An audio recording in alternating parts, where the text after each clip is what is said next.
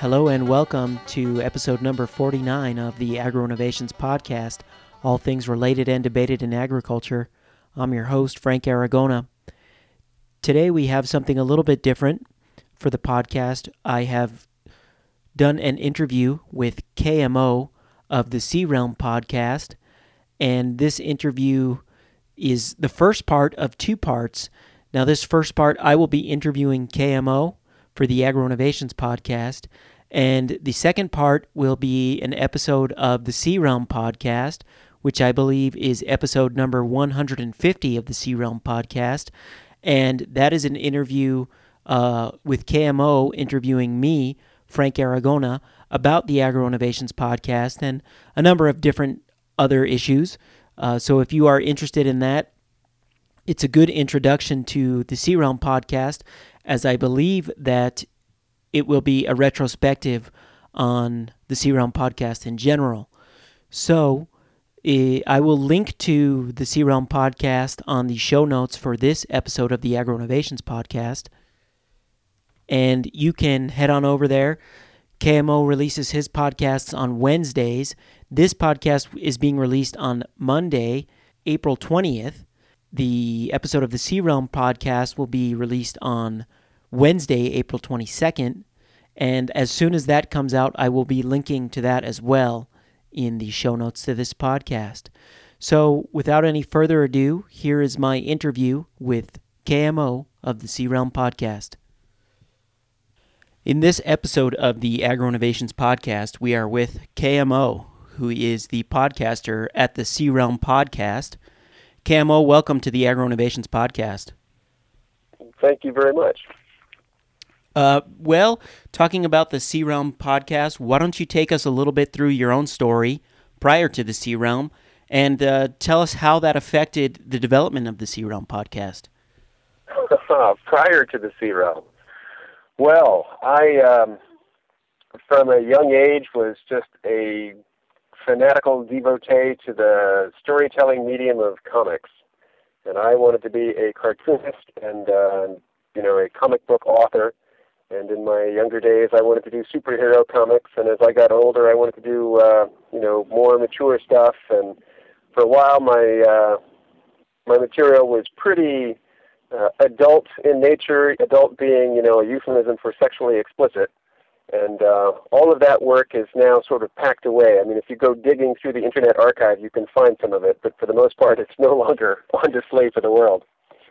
And um, I have spent, I can't tell you how many hours at the drawing board and at the computer creating comics, and it's just not a very economical way to create uh, an artificial reality or a virtual reality experience for people. You spend many hours at the drawing board to create just a couple seconds worth of you know, manufactured experience.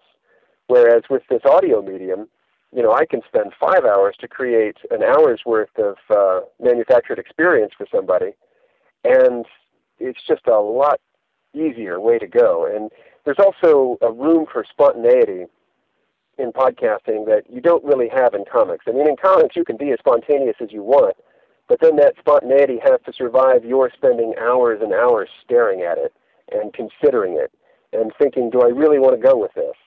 Whereas when one is talking like I am now, you know, something can come out, and particularly when you've got a tight schedule and a busy life elsewhere, you don't have a lot of time to mull over it and to edit it and to reconsider. You record it, you edit it once, you throw it up on the web, people respond to it. It's just, it's, it's just an easier and for me, more organic and more engaging way to go. So this is how I communicate now. Okay, now let's talk about the, the C-Realm itself and the history of the C-Realm, which I think is probably a, a, timely question for me to ask you because on your 150th episode, you are going to be doing a little bit of retrospective. So tell us how it got started and what you were originally trying to achieve with it. Well, I'll go way back for you. This is uh, the early 90s, and I was doing graduate work in philosophy and I took a course in uh, the work of Hegel, and I was reading the Phenomenology of Spirit and taking copious notes on it, and I had to write the word consciousness so many times that I just came to abbreviate it as the letter C. And that occurred to me, it, it, occurred to me that that would be the good title for a comic strip. And I created a comic strip that ran in the university newspaper there for a couple of years, and it was just called C, the letter C. And I created a website to uh, try to propagate that comic project, and the website was called C Realm, the realm of consciousness. And it's a, a, co- a term that I coined in an online discussion forum. This was the, the Church of the Virus forum, which was devoted to uh, creating and propagating this atheistic, mimetically based religion. And when I went to, uh, when I expressed a desire to have a website of my own, the person who runs that site went and registered the C-Realm domain name for me without even getting my input on it. So I didn't choose the name C-Realm for my website. Somebody else chose it for me, but it uh, was perfectly applicable. And the themes that I dealt with in the C Realm comic were uh, they were a little more abstract than what you get in the C Realm podcast, except for when they were just carnally physical. And it was very much a ego-driven project. And I've tried to dial that back a bit uh, with the C Realm podcast, and I think with some success. Uh, as for the content, you know, I've been fascinated by this notion of a technological singularity for many, many years before I was even familiar with the term technological singularity. Uh, the book by Greg Bear, Blood Music, I think it turned 25 a year or so ago. And um, if you go back and read that novel, it is basically the story of a biotech singularity where biological intelligent replicators get out into the world and transform the world beyond recognition practically overnight which is the very definition of a technological singularity. And I've had that vision in my head for quite some time. So that was something I thought I was going to be talking about a lot at the beginning of the C Realm podcast. Uh, it turns out, however, that the people in the singularitarian community don't really want to talk to me. In fact, they don't really want to talk to anybody outside of the singularitarian community, anybody who doesn't buy into their what I take to be rather narrow vision of how things might unfold is just not really a welcome interlocutor in their conversation. So I never really did have much content uh, on the technological singularity in the podcast, but I started talking to people who had a very different take on technology, and these are the people in the peak oil community who, for the most part, are not in the least bit interested in hearing about how miraculous overnight transformations of the world via technology are going to save us from the poor resource allocation that we have pursued up to this point. So I've got a, you know, I've taken some of that to heart, but I also hold in the back of my mind this possibility that this uh, exponential progression that we're seeing in information technology and how it spills out into other areas of technology and life really could have some dramatic transformative effects. It's just that, as Bill McKibben says, most of the problems that we're facing now are a result of the unintended consequences of technology. And to think that technology is going to solve all of those problems is to think that for the first time in human history, starting tomorrow, that technology will stop creating unforeseen problems and only start solving the problems that it has created in the past. And you know, there's just no historical precedent for thinking that that is going to happen. Uh, in terms of sustainable living and agriculture and things of that nature, I um, I have been a follower of the books of Michael Pollan for some years now, and uh, I have undertaken some ill-advised adventures on the basis of his writing. For example, I tried to build my own house after reading A Place of My Own by Michael Pollan. And uh, after reading uh, The Botany of Desire, I just became a lot more interested in plants than I had been in the past, although in the past, without having any, any intellectual interest in botany or agriculture, I was just a plant fiend in terms of houseplants. I just was just surrounded by houseplants until I had children who, you know, as toddlers would destroy them. And so the houseplants sort of went by the wayside. The um, the other aspect of the C Realm podcast is is probably the one that is most synonymous with uh, the show when people think of it in terms of consciousness, and that is the psychedelic aspect. And when I first started the podcast, I thought I was going to be talking a lot about prohibition and what a loser of an idea it is. But I got bored with that topic really quickly. I had some nice interviews in the beginning with some people from an organization called Law Enforcement Against Prohibition. And I had a very nice interview with Moises Naim, who is uh, the author of a book called Illicit. I don't know the full subtitle of the book, but it's something about how traffickers and hijackers and counterfeiters have hijacked the global economy.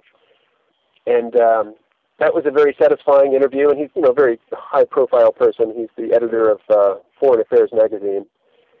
But again, after that, it just it seemed anybody who thought that locking up people for smoking marijuana is a good idea is just not anybody that is going to be convinced by anything I have to say, and not anybody I'm really interested in talking to or you know creating conversations for these people to consume. And that topic just went by the wayside.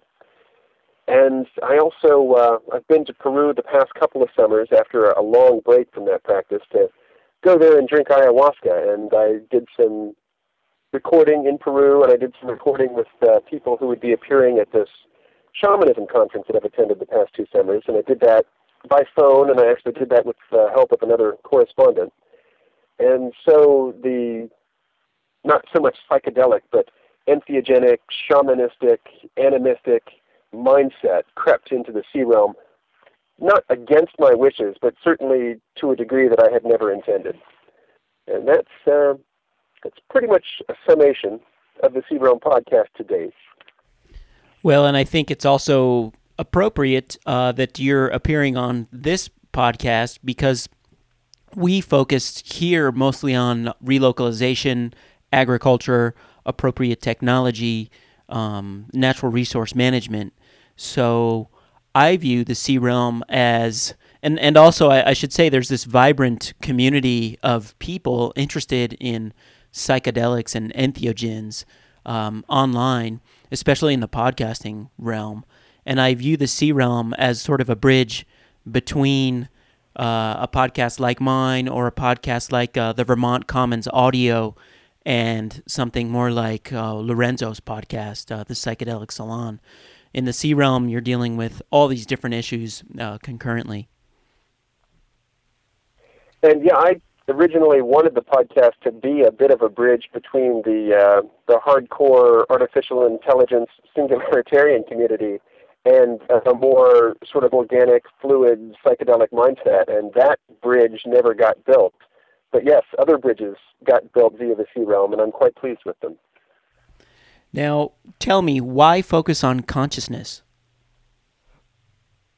Well, it just seems that um, more of the same is not going to get us through. More of what doesn't work doesn't work, but we're not going to do anything differently until what's seemingly working now is no longer working, or we start to see it as maladaptive before it becomes catastrophic.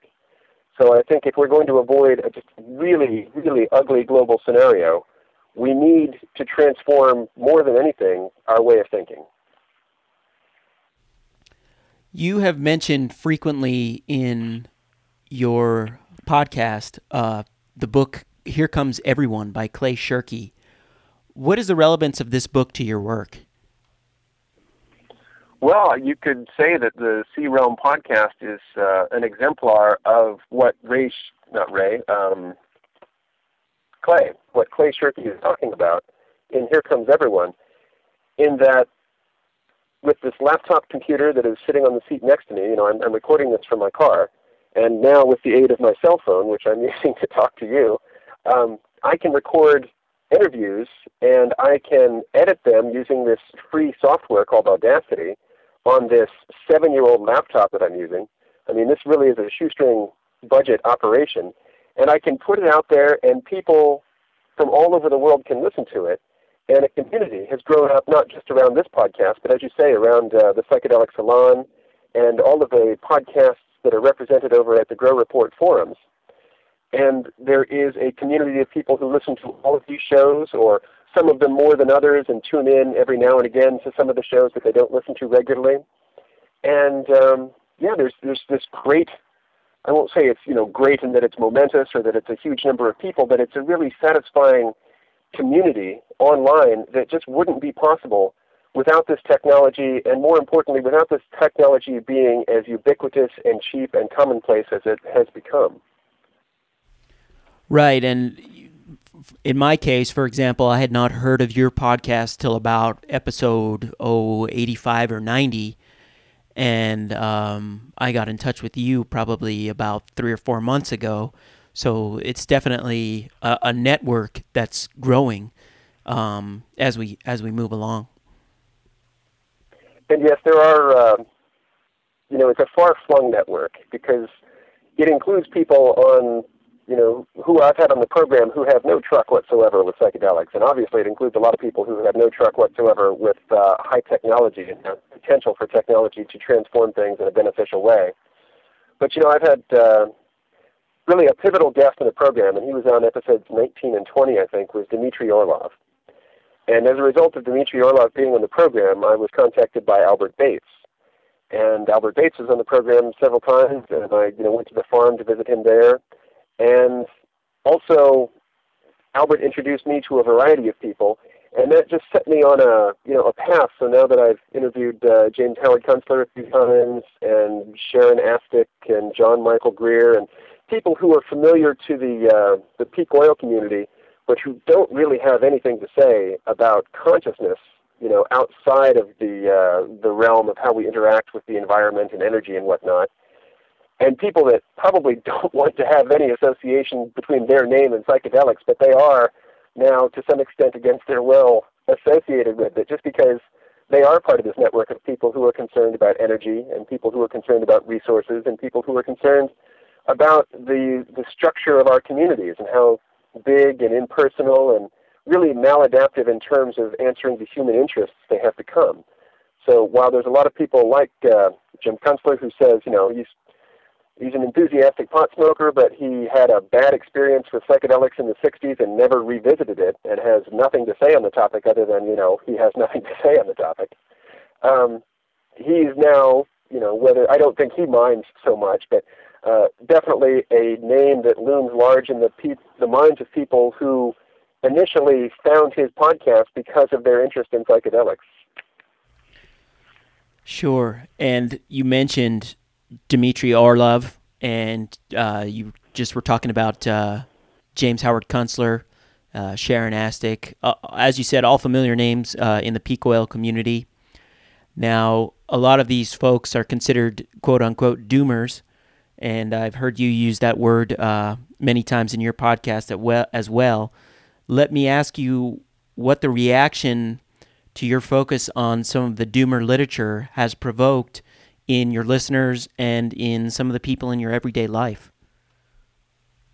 Well, in terms of people in my everyday life, those who don't listen to the podcast, they don't have any clue as to what I'm talking about on the podcast, and I don't really make any effort, uh, you know, to proselytize to people outside of the podcast because you know I let them know that it's there.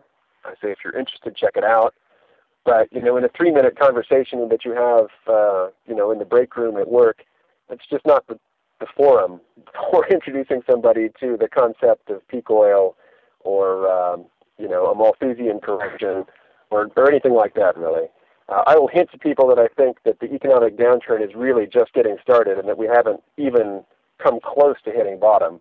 Uh, and they look at me all wide-eyed at that and they, you know, turn away. But in terms of uh, the doomer literature, particularly when it comes to discussing the possibility of a massive dieback, uh, something that I, you know, ironically call a Malthusian correction. A lot of people think that it's it's wrong to even mention the possibility of it. One, because a lot of the people in the peak oil community, while talking about the possibility of a dieback, are also rather passionate in their criticisms of the current system and they see a dieback as a good thing because it's going to wreck the current system. And there is, you know, a certain glee that I've noticed in, in certain parties at the prospect of a Malthusian correction. And I have to say, there are times when I get so fed up with commuting to this job and participating in this system that I find so distasteful that, you know, I sometimes long for the collapse, even if it means my own death. And um, you know, people who are genuinely and justifiably humanitarian in their perspective and in their sentiments take offense at that, and I can see why they would. But at the same time, it can't be communicated often enough or widely enough that our current practice of producing food which has one person out of a hundred participating in the food production process, is the practice of turning petroleum into food. And when we run low on petroleum, we're running low on our ability to produce as many calories as we have. And you know we've got more than six billion people in the world now, and that's a threefold increase from a couple centuries ago, and that is just absurd. And if one is not the least bit conscious of the fact, you know, of the tie-in between the massive increase in population and the utilization of this huge but now dwindling resource of fossil fuels, then one needs to be made aware of that, and that needs to be said time and again in every way that we can imagine so that it gets across to a broad spectrum of people. And I don't, I, I take the position with the C-Realm podcast to feed only the hungry. I don't want to force a message down the throat of anybody who's not interested in it. And I think part of the appeal of having such a, a wide variety of topics that all fall under the general topic of consciousness, so you know, you've got people who are interested in artificial intelligence and people who are interested in shamanism listening to the podcast and getting exposed to these peak oil ideas, is that um, I'm not having to force it on people who aren't interested, but I am introducing it to people who wouldn't otherwise have encountered it, but who do take an interest because of the context in which they find it. Well, and I would also add to that, KMO, that uh, the Agro Innovations podcast is not necessarily a refutation of the Malthusian con- the Malthusian correction concept, but uh, a recognition that there are alternatives and those alternatives go along the lines of a shift in consciousness, um, but also just in knowing how to manage plants and agricultural systems and um, agroecosystems. So the point is is that the Malthusian correction is not necessarily inevitable. We do have options, but we definitely need to get cracking on those options. Well, without a change in consciousness, specifically the idea that we can have all of these highly specialized roles that have so few of them involve the production of food, without a shift in that consciousness, I think the Malthusian correction is inevitable. But I would recommend a, one particular episode of the C-Realm podcast to your listeners who have an interest in this topic. And that it's two episodes, but it's one conversation. It's my conversation with British author Colin Tudge. He's written a book called Feeding People is Easy, and he makes the argument that if we were to just engage in local organic agriculture using, you know, the the high yield techniques that have been developed over the past century, that we really could feed everybody without pesticide based mechanical petroleum fueled agriculture that involves a tiny fraction of the population. But we do have to change the idea and the expectation that most people will be able to pursue careers and pursue full-time occupations that have absolutely nothing to do with the creation of the food that we all depend on. Yeah, and I would also add to that that um, you know, in my experience and in my environment, I have seen and personally uh, been involved in transforming that environment uh, to the point where it can produce a lot of food.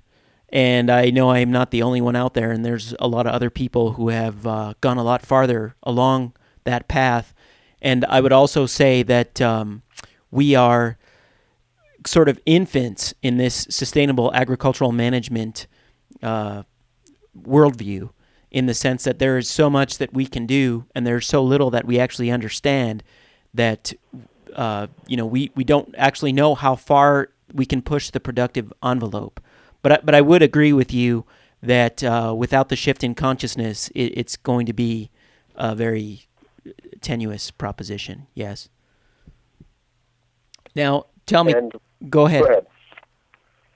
Well, I was going. Well, I was going to ask you, uh, what is shamanism, and how is it relevant to modern life and the things that we are talking about? Well, what is shamanism? Uh, first, I don't present myself as a person who is uh, preeminently qualified to answer that question. And second, any full answer I tried to give you would take more time than we have available here, but I will try to be concise. Shamanism is a practice of people in what we now consider to be the third world or the pre industrial world. And the role of the shaman is uh, it has many aspects to it. One aspect is healing. So the shaman is somebody who has some knowledge of uh, medicinal practices, specifically what plants found in the local environment are you know good treatments for what ailments.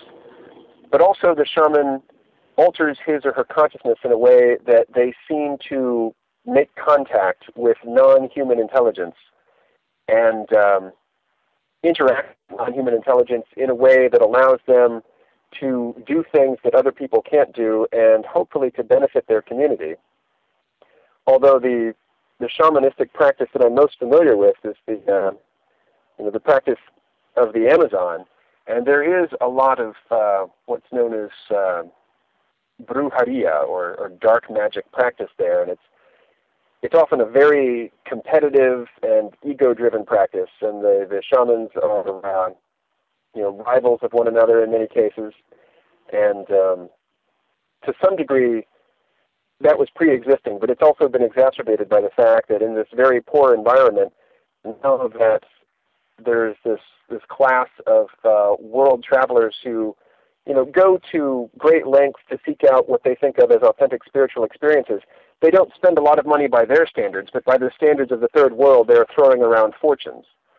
And you know, I've I've paid fifty dollars for a session of a you know with a curandero, and there was twenty people in the room, and you know, in that one night, he's just made more than the village next door is going to make all year.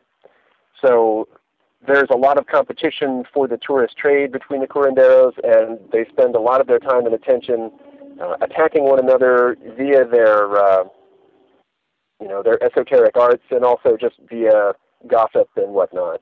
And uh, I don't know of any specific cases, but I wouldn't be surprised to learn that there was also some physical violence that went on, you know, as a result of this competition. But uh, that's that has strayed far from your, your general question about what is shamanism. So if you've got a follow up, go ahead.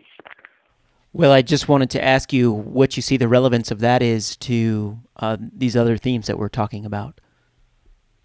Well, the uh, the Western mind, when it particularly the you know the dualistic Western mind, when it looks at shamanism, to the extent that it takes seriously the idea that the shaman is communicating with a non-human intelligence, we think that you know the shaman is is entering into a supernatural realm and dealing with some other world or something like that, or some other sort of extra dimensional alien te- intelligence or something. But the, um, I can't really say the fact of the matter, but it seems like a, the fact of the matter might be that what the curandero or the shaman is actually making contact with is the natural world and is the intelligence that is manifest in the natural world, in living, growing things, in plants, in animals, in ecosystems. And to that extent, they are far more uh, connected to and in active participation with their environment rather than in a domineering command and control relationship with the environment, which is at the basis of global corporate capitalism and in general just the uh, the Western paradigm of the conquest of nature. Now, let's wrap this up here with one final question. Uh, tell me what you see the future of the C-Realm podcast being. Hmm. I would like for it to be I would like for it to continue in its current form. I mean, I just like the format. I like having these conversations. I like recording them and sharing them with people. I like the fact that musicians now send me their music to use on the show, and some of it I, I really enjoy and you know listen to long after I've used it on the show and won't be playing it again.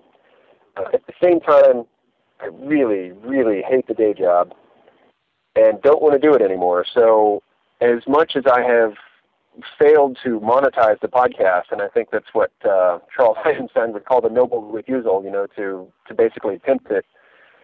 Um, I would very much like to have some sort of career whereby I have a lot more free time and where I get to speak to audiences.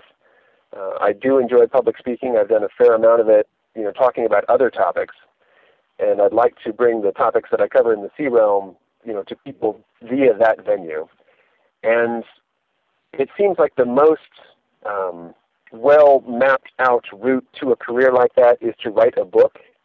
But for me, speaking, the content of my speech and my voice are so much intertwined for me in my experience of creating the, the material that forms the C-Realm podcast that I've thus far just not found the gumption to sit down and actually turn the huge library of content that I have here into a book. I mean, I've had many of these interviews transcribed, and you can find them on a blog that I created. It's uh, c-realm, c-realm.blogspot.com.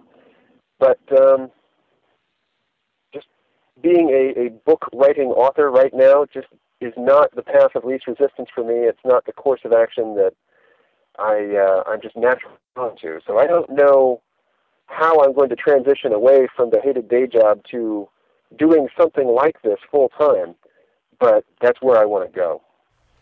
Well, KMO, we wish you the best of luck, and we will be linking to the C-Realm podcast on our podcast page, uh, so people will be able to go there and listen to all of the previous episodes. You're on episode 150, so if uh, someone is a new initiate to the podcast, they'll have plenty of back material to listen to. And I want to thank you for what you do, and I want to wish you the best of luck with uh, the future of the C-Realm and everything you just told us about. And thanks so much for joining us. Frank, it was my pleasure. That marks the end of my interview with KMO of the C-Realm podcast. If you found this interview interesting, then head on over to the C-Realm, as I said at the beginning of the show. Uh, this Wednesday, there will be a release of an interview that KMO did with me, with Frank Aragona, um, talking about many of the same themes. Uh, and it's a little bit of a change up for the Agro Innovations podcast. As most of you know, mostly we deal here with uh, issues related to agriculture and sustainable resource management. That will continue to be the theme of the Agro Innovations podcast. But uh, like I said, a little bit of a change up, and I talk about some themes that I don't generally talk about on this podcast or elsewhere. So if you enjoyed this, then go head over to the C-Realm podcast and check out episode number 150. This episode of the Agro Innovations podcast is released under an attribution share alike license. To learn more about that, you can visit creativecommons.org. And a link to that license is on the Agro Innovations podcast page at uh, agroinnovations.com slash podcast. So you can uh, link through through there to learn more about that. I have also set up a link on the right hand, well, a couple of links on the right hand side of the Agro Innovations podcast page linking to the Global Swadeshi Network. Now, the idea here is, as I mentioned a couple of podcasts ago in episode number 47, to get some people involved uh, in discussion on these different themes that are covered in the Agro Innovations podcast. And the Global Swadeshi Network seems like the ideal place to do that because uh, the themes are very much related to the themes that we talk about in the Agro Innovations podcast. Now, I have not taken too much initiative on that yet. If there's anybody out there who's a member of the Global Swadeshi Network and is willing to collaborate with me on this, I would much appreciate it. I am currently trying to organize a podcast interview with the folks who are the creators and maintainers of the Global Swadeshi Network. So that might be a good time to kind of jump into that with a little bit more enthusiasm and try to get more user participation for that. So stay tuned for that. There, there will still be some more movement on that. And again, if anybody has um, the will to the will and the desire to, to move that forward, then please get in touch with me. You can get in touch with me at podcast at agroinnovations.com. There's also a contact link on our webpage. Visit us at uh, www.agroinnovations.com. Also, uh, I'm sure that there are some listeners of the C-Realm podcast out there that are listening to this podcast for the first time. And if you like what you hear, uh, welcome and please continue to join us. Uh, we always want more listeners. And especially if you are the segment of the C-Realm co- podcast that is interested in themes of relocalization and sustainability, then this is a great place to be. So, and if not, um, well, you know, thanks for joining us for this episode. And we will see you over on the other side on episode number 150 of the C-Realm podcast. I'm Frank Aragona. This is the Agro Innovations Podcast. Thanks so much for joining us. Till next time, saludos.